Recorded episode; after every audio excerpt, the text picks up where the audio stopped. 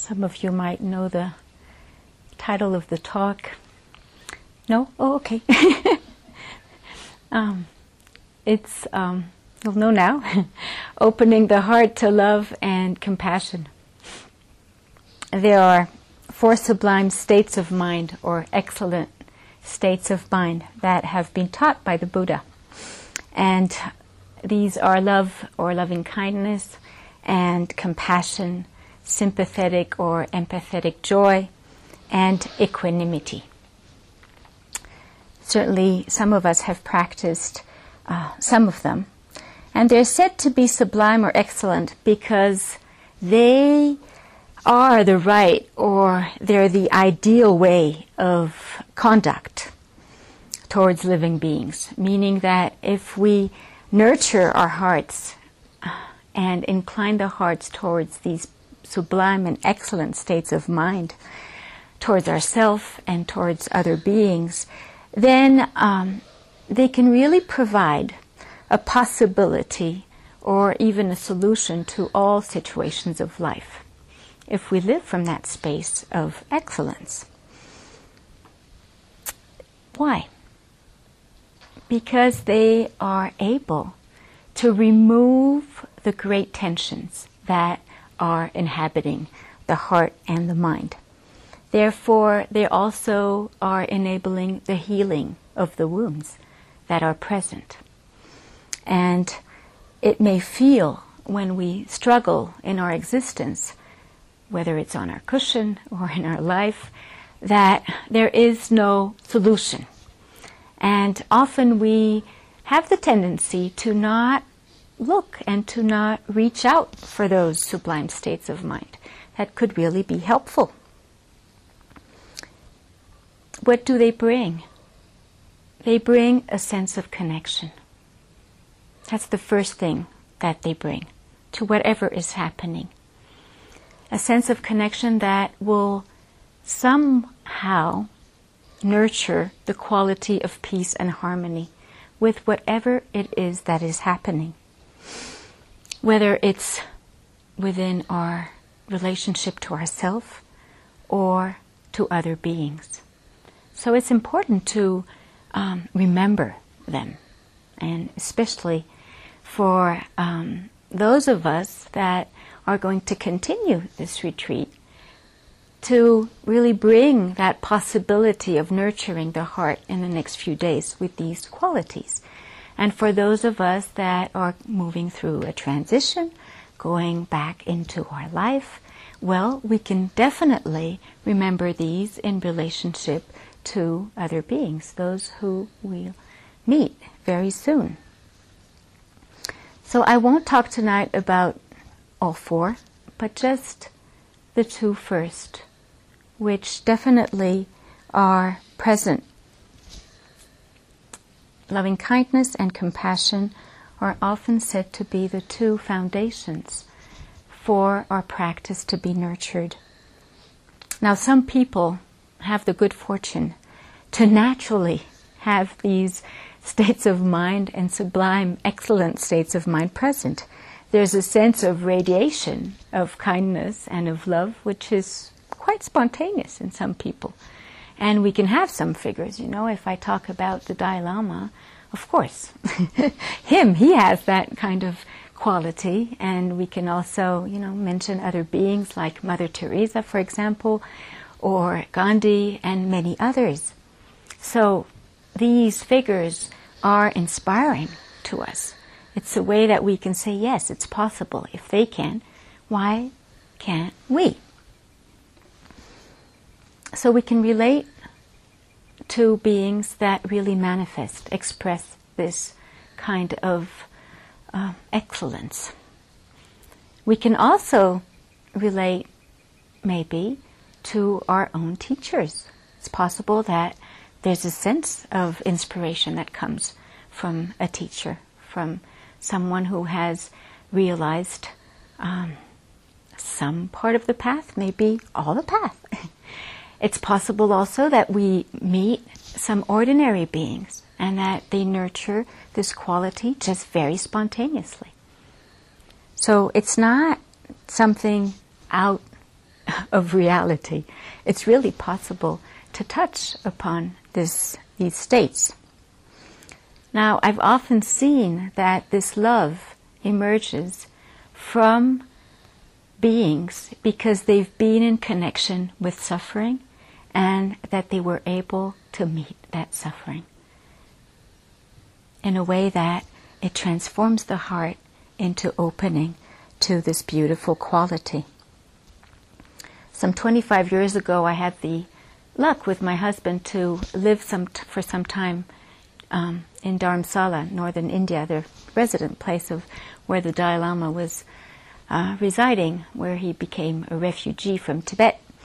And um, in those times, it was very easy to meet with him. He was not the very famous being that he is today.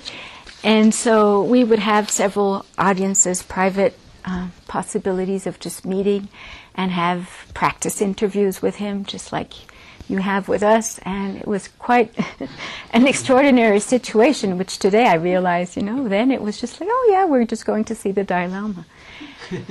and, and it was just fantastic because one time we um, went for precise reason is that uh, we wanted to go to Tibet from northern India.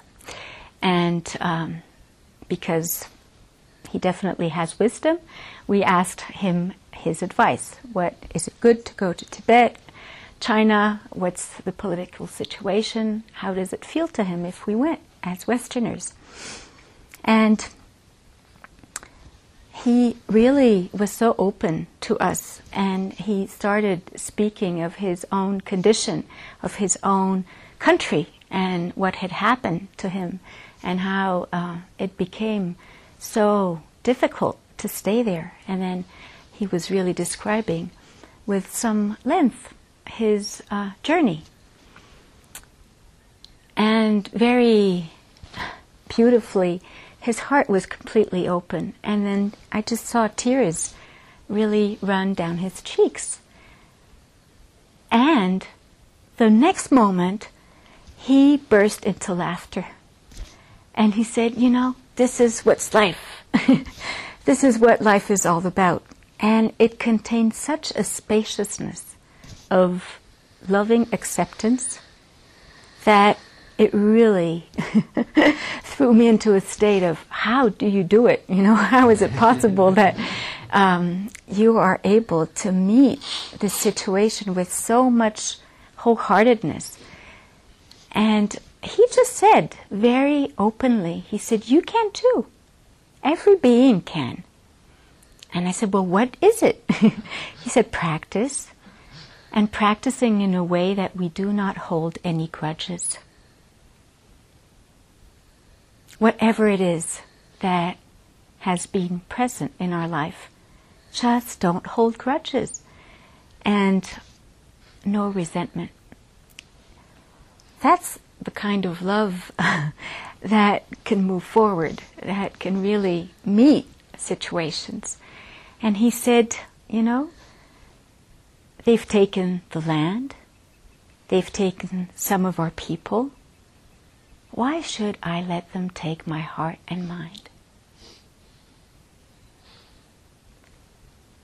And that's exactly why there was so much openness, spaciousness, and peace. That they can't take away. And so, this expression of spacious love is really enabling to meet all kinds of situations. We all have our own. You know, we all have our destiny and fate and uh, journey into ourselves.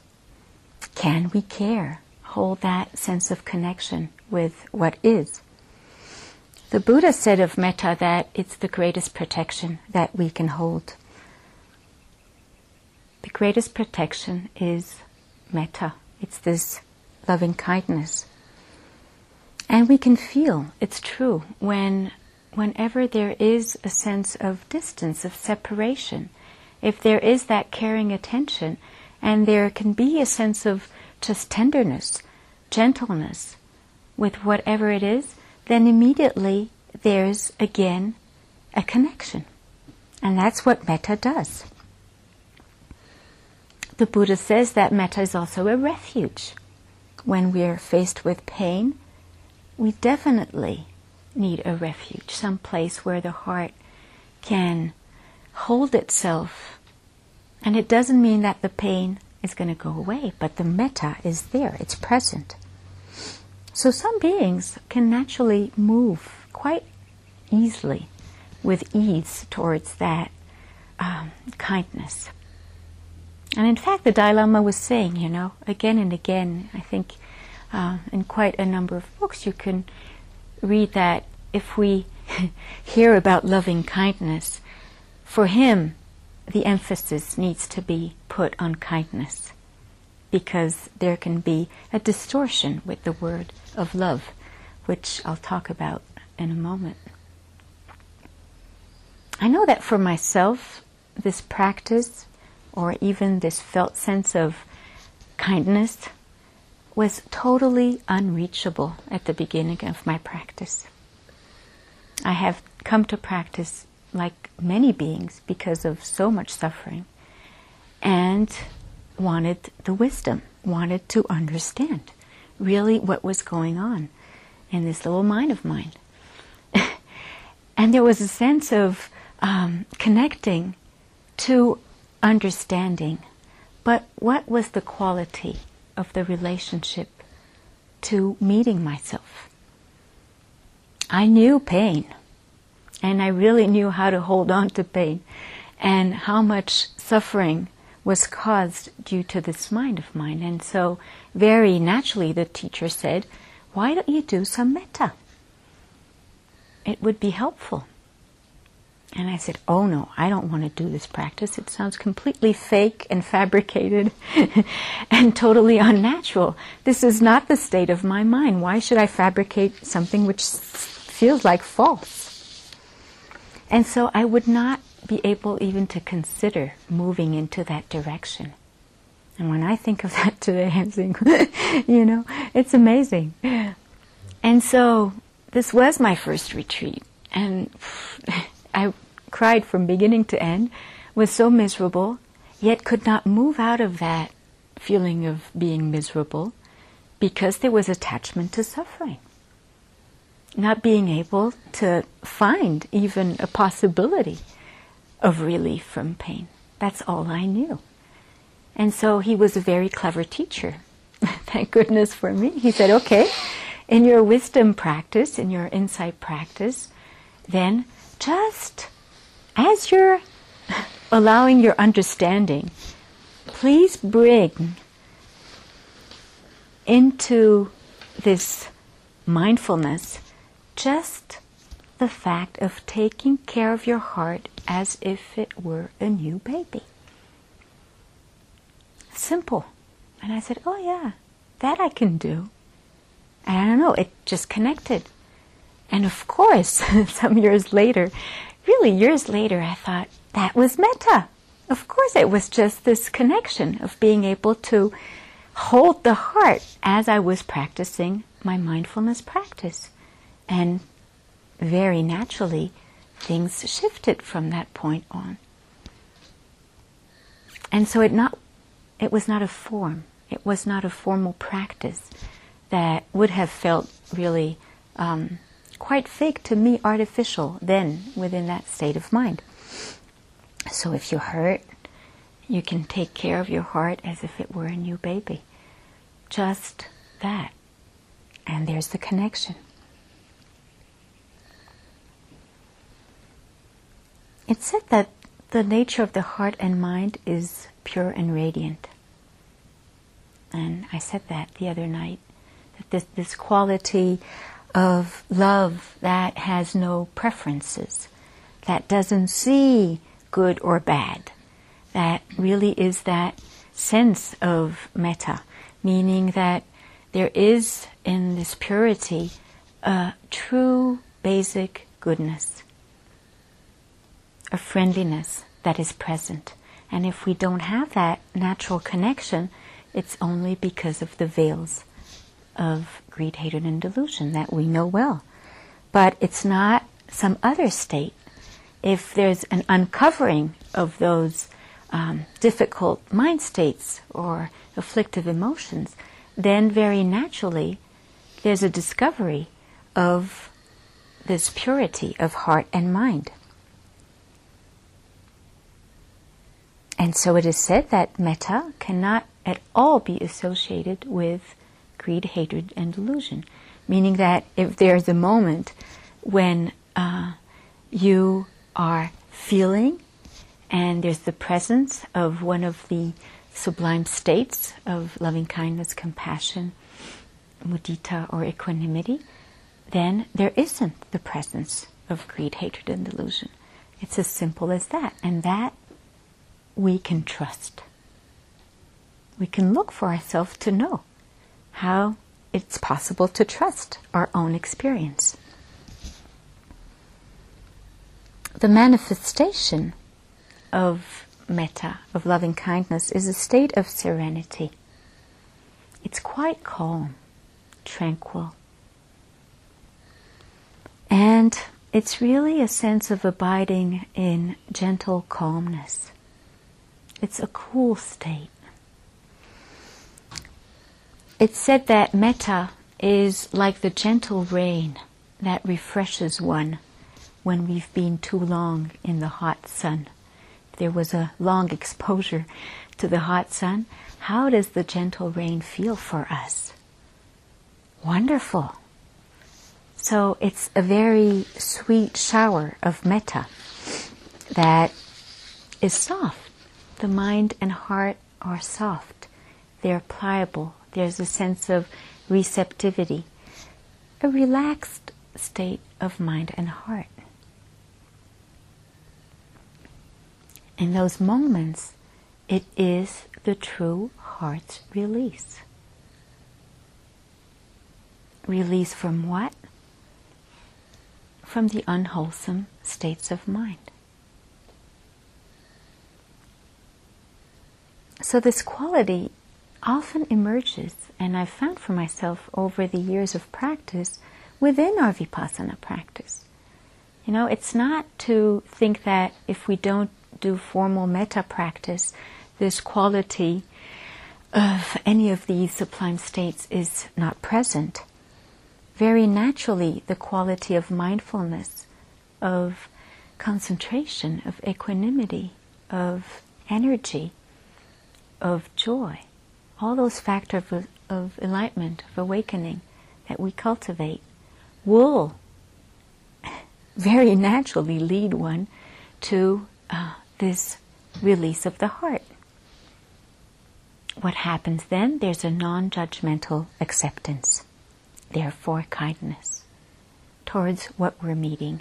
And so, already, of course, in our vipassana practice, these are nurtured and they are cultivated and they are deepened. If we do at times formal metta practice, it's only to strengthen these qualities, nothing else. So it's not to think that they are separate. And for quite a number of years, I had this misunderstanding, and that's why I'm sharing this.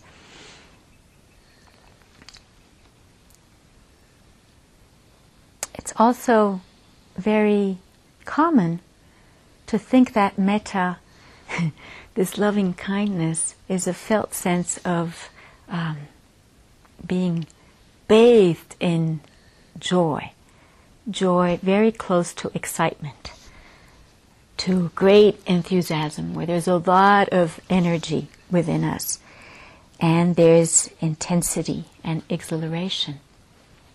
And that's not so, because of what I just described. It's really a coolness, it's the gentle rain. And so, if we want to think of the a shining brightness, we can really think of metta as being uh, the shining light or the bright light of the moon, the full moon. That coolness of light, which is definitely bringing light on earth when it's full. Yes, it is. It's not intense. It doesn't have that intensity of the sunlight.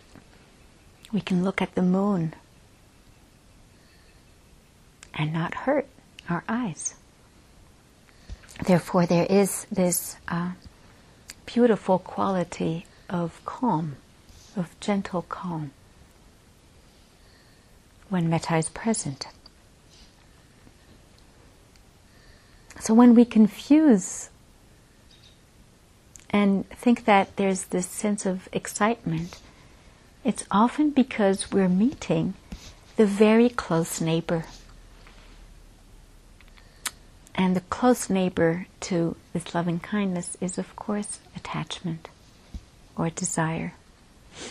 And they're very, very close. and I'll talk a little more about this um, in a moment. Attachment brings pain.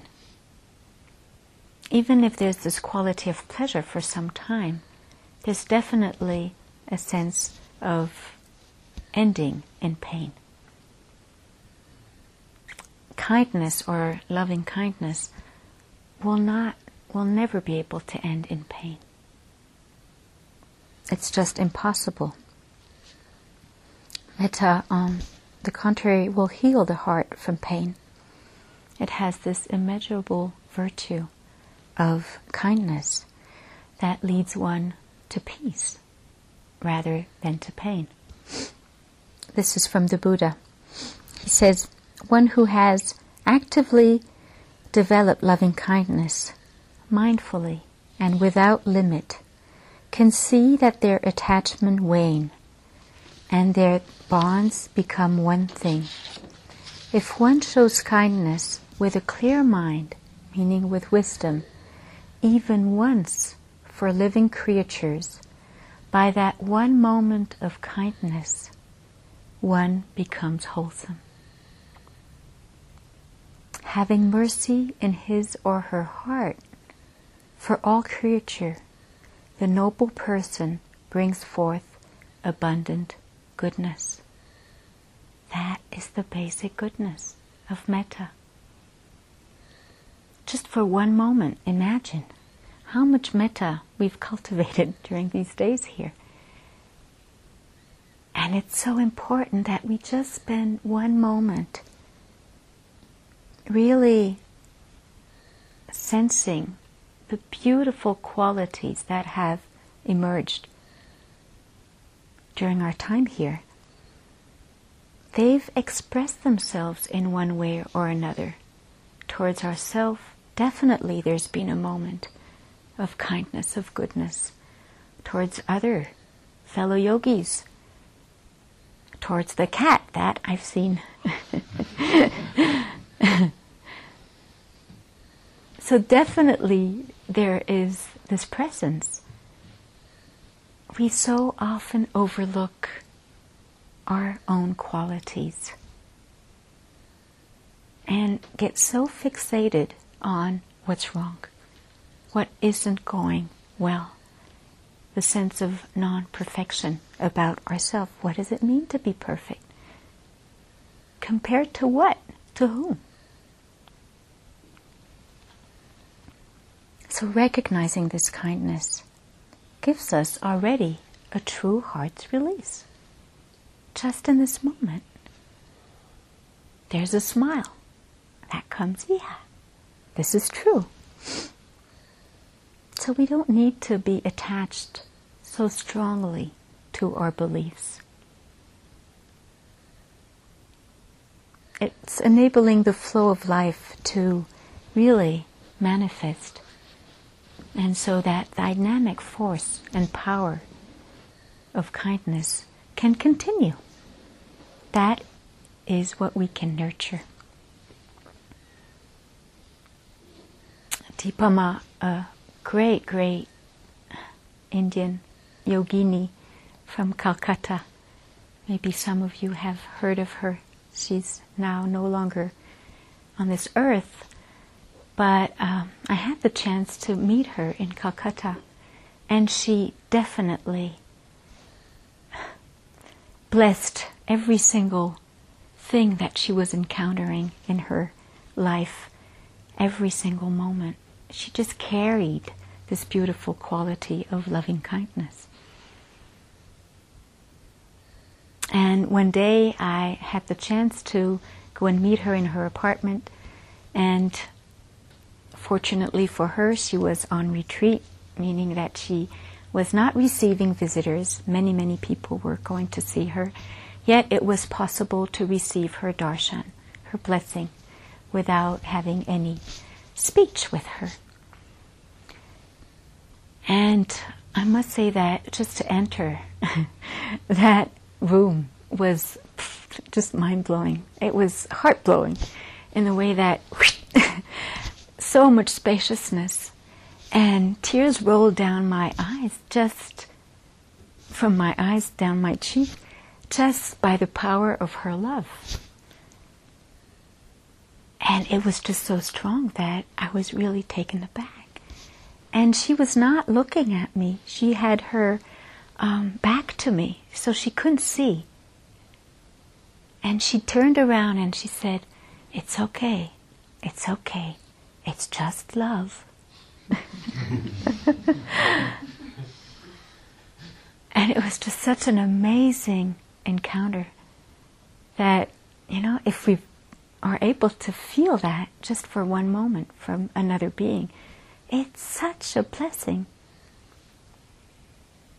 because it enables the possibility of knowing that, yes, it is the true nature of our heart and mind. Nothing else is. Everything else, just visiting. Visitors come and go. but that is something which really we can trust. And in fact, she did say to a student who's um, a good friend, and she was asked if the student should practice mindfulness or loving kindness practice. She didn't have a lot of time for practice, and she really asked Dipa Ma, What should I practice? Should I practice mindfulness or love?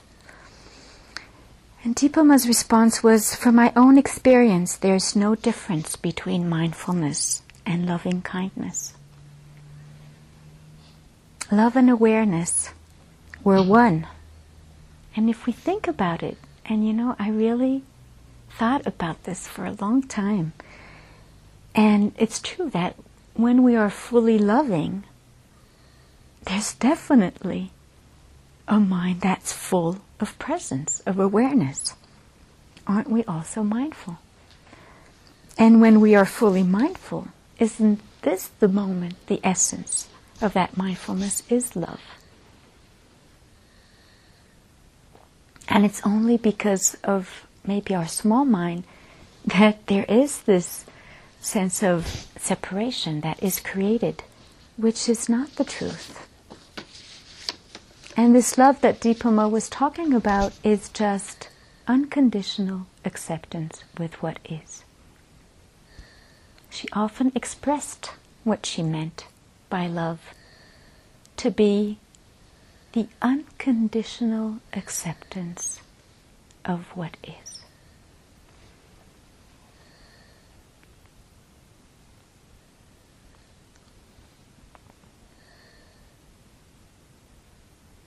When we have the sense that everything is workable, everything can be met with a heart that can meet the difficulties, the torments of the mind, there is definitely a sense of greater receptivity, of relaxation.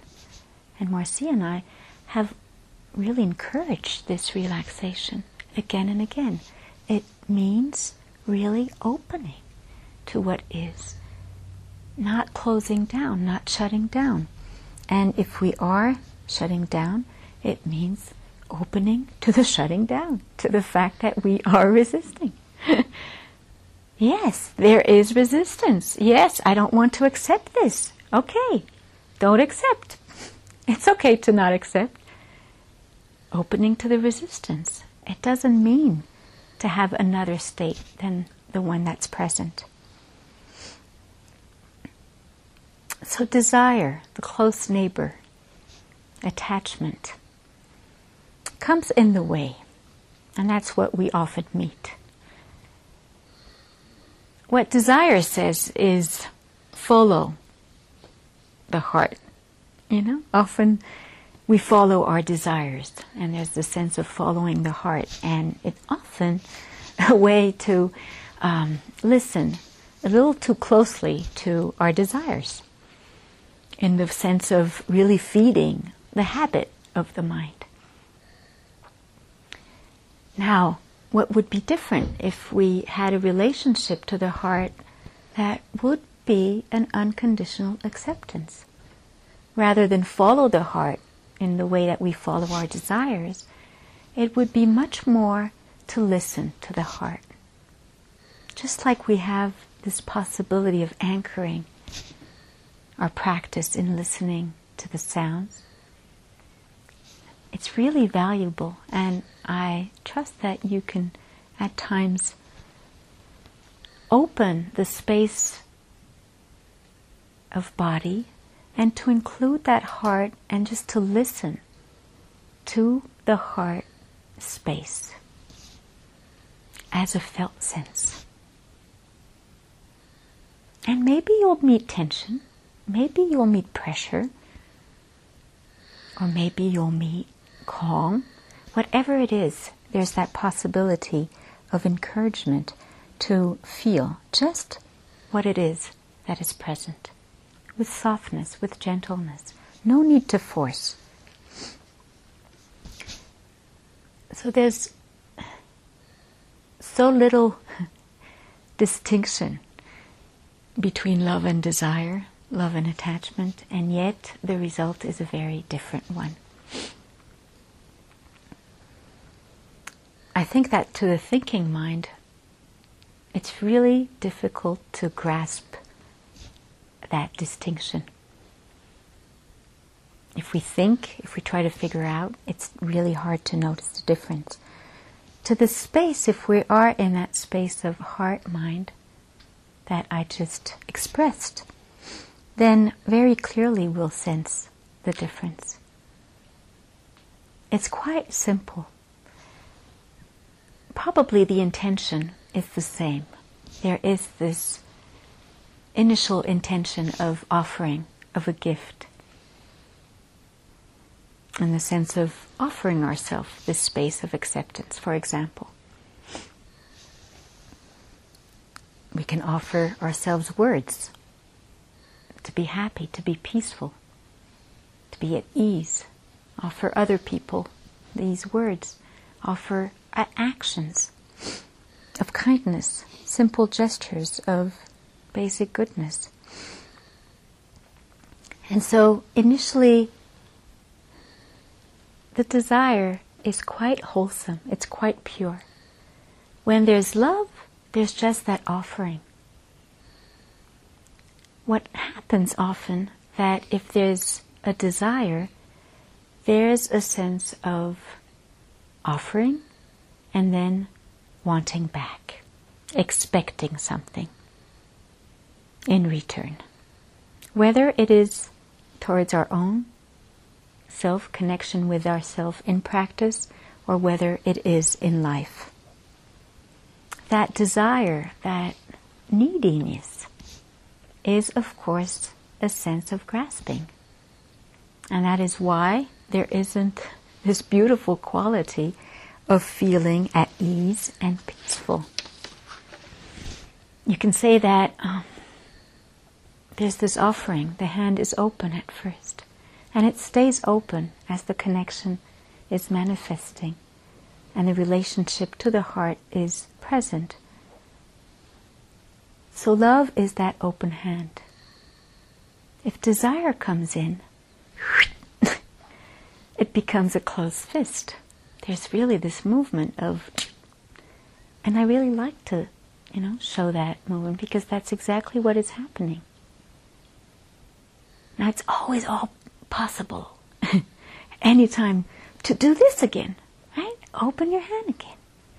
It's not because there's a moment of grasping that we can't find that quality of initial love.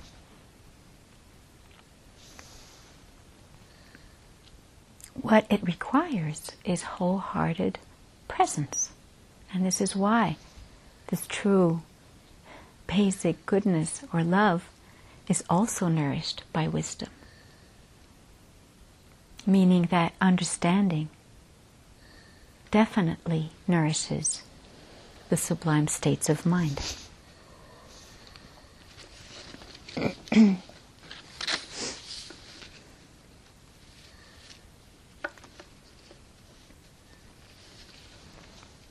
so the attachments that we meet are just moments of grasping. And at any moment, there can be a true release of the heart. This is the poem from Veronica Shoffstall. It's named After a While. After a while, you learn the subtle difference between holding a hand and chaining a soul. And you learn that love doesn't mean leaning, and company doesn't mean security. And you begin to learn that kisses aren't contracts, and presents aren't promises. And you begin to accept your defeats with your head up and your eyes open with the grace of a woman, not the grief of a child. And you learn to build all your roads on today, because tomorrow's ground is too uncertain for plans, and futures have a way of falling down in mid flight. After a while, you learn that even sunshine burns if you get too much. So plant your own garden and decorate your own soul instead of waiting for someone to bring you flowers. And you learn that you can endure, that you really are strong, and you really have worth. And you learn and you learn. With every goodbye, you learn. That is exactly the quality of being able to meet ourselves with the depth of the heart that is present every time that we trust the source of our being, that basic goodness, not depending on the other to be in peace. It doesn't mean we won't have company. On the contrary, there's a greater connection from that space of not needing to grasp on. And through this sense of caring, of love, and really understanding, there's the sense of love that is carried through and that flows very naturally when we are meeting pain. And this caring, this love, this openness or unconditional acceptance manifests in the face of pain, of sorrow. And that is called compassion. So compassion springs from a heart and a mind that are deeply rooted in wisdom and love. Really, in a way, compassion teaches us again and again to relate to our pain with acceptance and with kindness. It's the greatest teacher that is available to us. The word in Pali is karuna. And what it literally means is kindness. Kindness in the face of pain. So we develop this kindness with the heart of metta in a way that it enables us then to meet our pain with this kindness, our own pain and the pain of others. there's such a sense of connection then, of non separation, that there isn't so much this sense of me and you, and from the space of the heart, we can really sense very directly what it feels to feel the pain of another. Because suffering is quite universal. And there's a sense of connection there when we sense our own. Trungpa says this he says, When there is pain, loving kindness gives birth to a natural compassion. The compassionate heart can hold the pain and the sorrow of our life, and the sorrow and life of all beings, with tenderness. It is this simple, tender heart that has the power to transform the world. What we most want to see in the world, we need to transform ourselves. This is what Gandhi said. You know, we need to take that responsibility of rather than saying, oh, you know, it's out there that it should change. Let's begin within our own heart and mind, and then we can sense a sense of compassion and love that can serve other people. In fact, compassion and love serve each other. So, in this shared human experience of suffering, if compassion arises from this awareness of suffering, why isn't it that the world doesn't spontaneously bring forth a more loving place? Why is it that beings that know the sense of suffering don't manifest a sense of help? Why is it that we still fight with one another for land, for security? Out of a sense of grasping. When we sense that we know, at least for those of us who have a greater understanding, we know what is needed and what will bring forth peace and harmony. I think that is very clear. Often I know what's needed, but there's a sense that we're not sure to know what the other needs. And how can we manifest this possibility of bringing this need to the other person? How to help? We know help is needed, but we're not sure to know how to help. Therefore, we stay often without action. This is why we are so fortunate human beings, precious human beings, but even more so fortunate because it is the practice itself that very naturally will bring you to meet your own pain. Therefore, you'll know how you are helping yourself in relationship to your pain. You know what was needed. You know how you felt when you were drowning in pain and how it was that you were able to change and shift that relationship. If we can know how to help ourselves, very naturally there'll be a greater spontaneity and knowing of how to help others. This is the beauty of the practice. This is from the Dalai Lama who says, When you are aware of your pain and suffering, it helps you to develop your capacity for empathy. The capacity which allows you to relate to other people's feelings and suffering.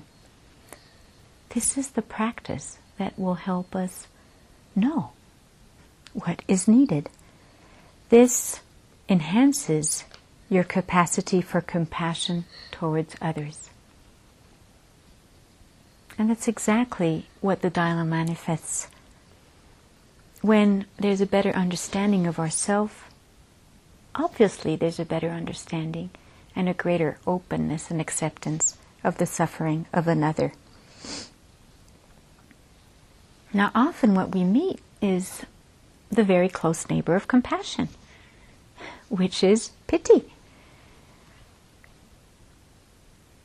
And here again, they're so close that they're very difficult to distinguish. Yet they do not bring the same result. The sense of pity is a, a kind of disconnection from the suffering, is the sense of separation, of distancing oneself, where, you know, it can be uh, this poor part of me, or this poor person, poor you, where I'm not feeling like this. So, of course, there's maybe a a connection, but it's very distant and it doesn't feel the pain with openness. It doesn't accept the suffering. When there's a sense of pity, there's a sense of, mm, I'm not really open to this pain. And pity um, really is considered in the teachings to be part of the domain of the category of aversion. So we may see underneath that there's a sense of not fully accepting, but being averse. So, can we meet that pain, that resistance of maybe pity? That we look down on a person. And in fact, when we meet resistances, it's often aversion that is present. And aversion is what causes the greatest suffering. It's not the experience itself. Hermann Hesse says, You know quite well deep within you that there's only one single magic, a single power, a single salvation, and that is called loving. Love your suffering. Do not resist it. Do not flee from it. Give yourself to it. It's only the aversion that hurts, nothing else. So, why we are hurting, it's because of the grasping, the holding on to the pain in the way that we hold on with aversion. And I think I won't go there because uh, there have been several talks about working with aversion and I want to stay in the field of loving kindness and the beautiful qualities of heart and mind. Um, I couldn't go to aversion right now, actually.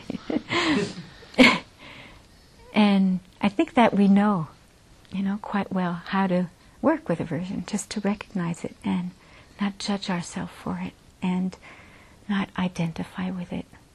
That's what's needed. So compassion is active. It's really involved. It's not doing, you know, hiding away.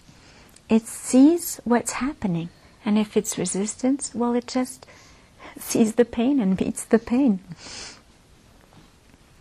The important thing here is that we need to continue to look, to have the courage, that strength of heart at times is needed, that wholehearted attention to continue to meet what is present.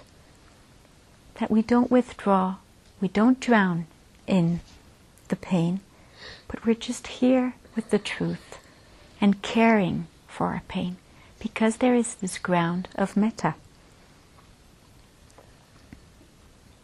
The Dalai Lama says you must deal with adversity, face it, but absolutely do not fall into despair. And that's often what we do. We fall into despair when nothing is going the way we want it. That is the worst you can do, he says. Then the battle is lost.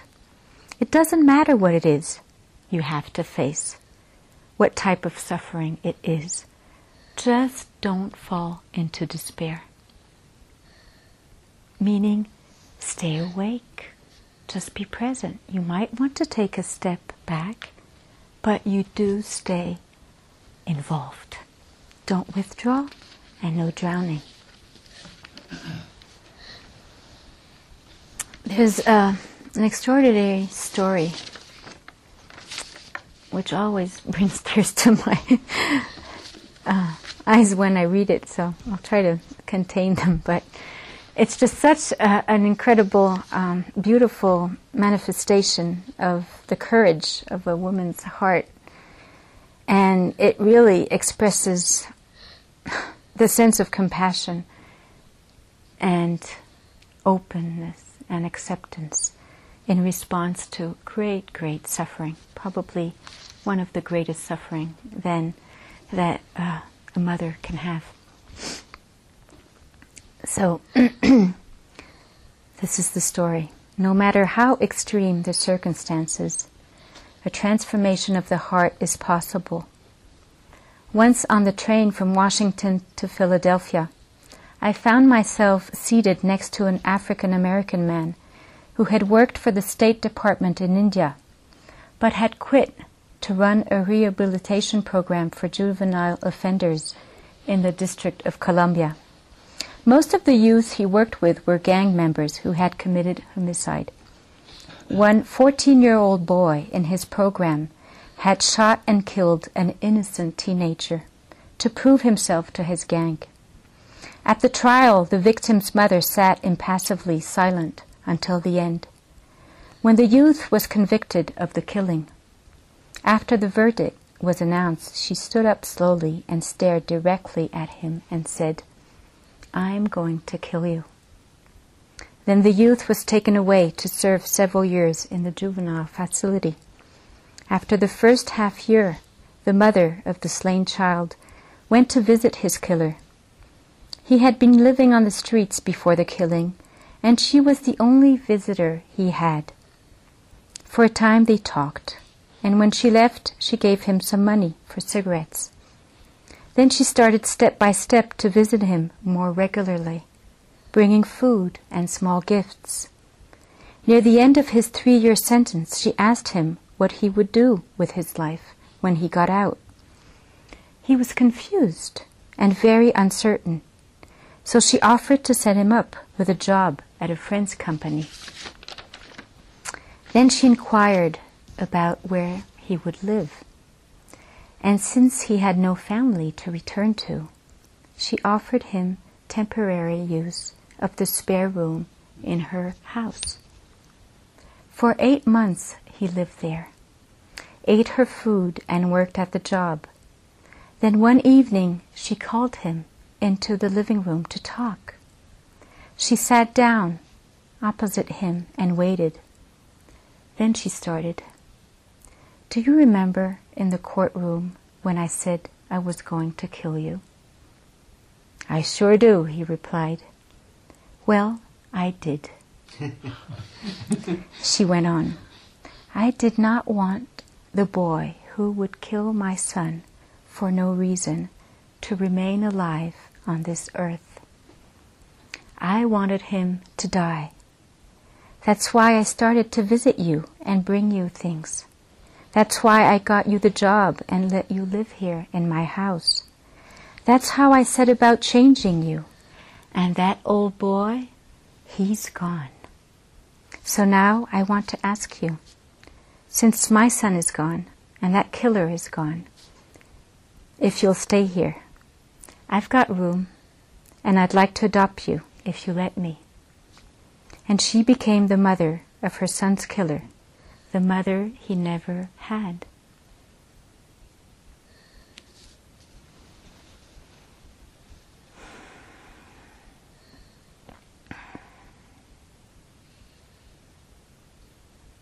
This is a true story.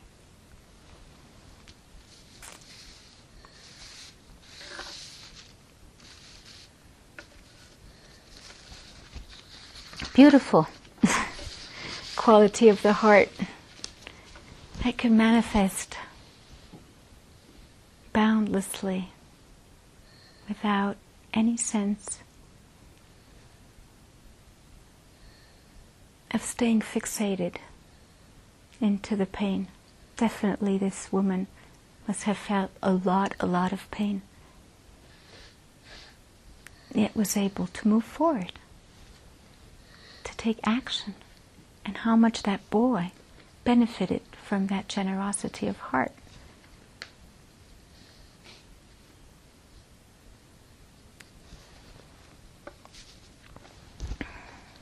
Compassion is an expression of the heart and mind. And when it's expressed like this, it can really take in the full range of human conditioning and still love life. And that's exactly what we witness in this story. There's no opposition. When we begin to open to all of it, not needing to choose which way to go, to prefer this rather than that, we're touched and in touch with life as it is. And we can live from that place of trust rather than live from a place of fear. our behavior, our way of being, then very clearly in the world will hold a greater sense of empathy and of compassion. As we allow ourselves to feel more and more. That's all that we're doing here. And it's so valuable and needed. As we feel more, there's lesser sense of separation. And spontaneously, quite naturally, that loving care will manifest with all kinds of situations.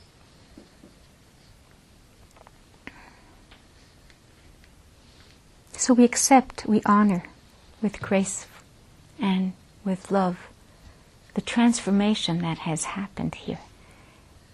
And rejoice for all those moments where we've been able to feel and not shut down. And for us all, there were so many moments, and there still will be, of enabling the heart to open.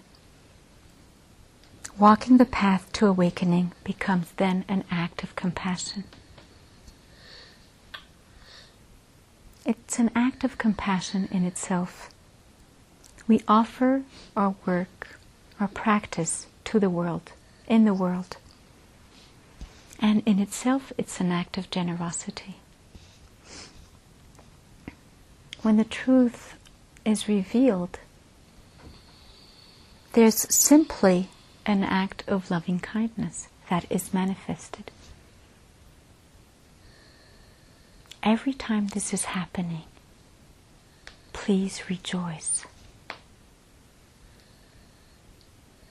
That also is part of the transformation to value the goodness that is present, not to overlook it, and to not so be so fixated on what's wrong, but also open our hearts to the beauty of life within and without.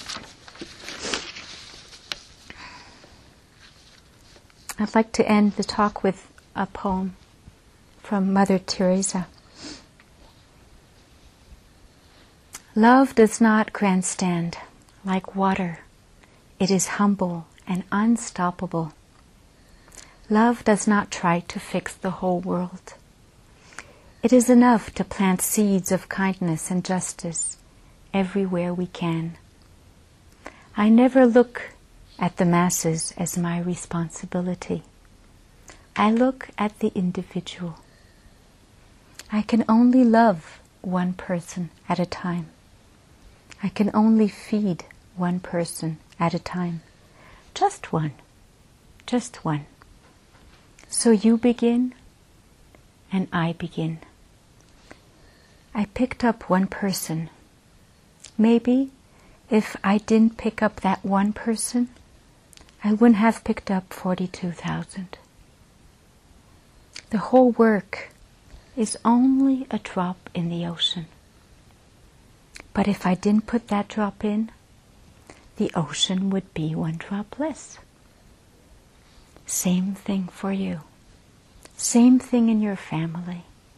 Same thing in the community where you live. Just begin. One, one, one. Let's sit.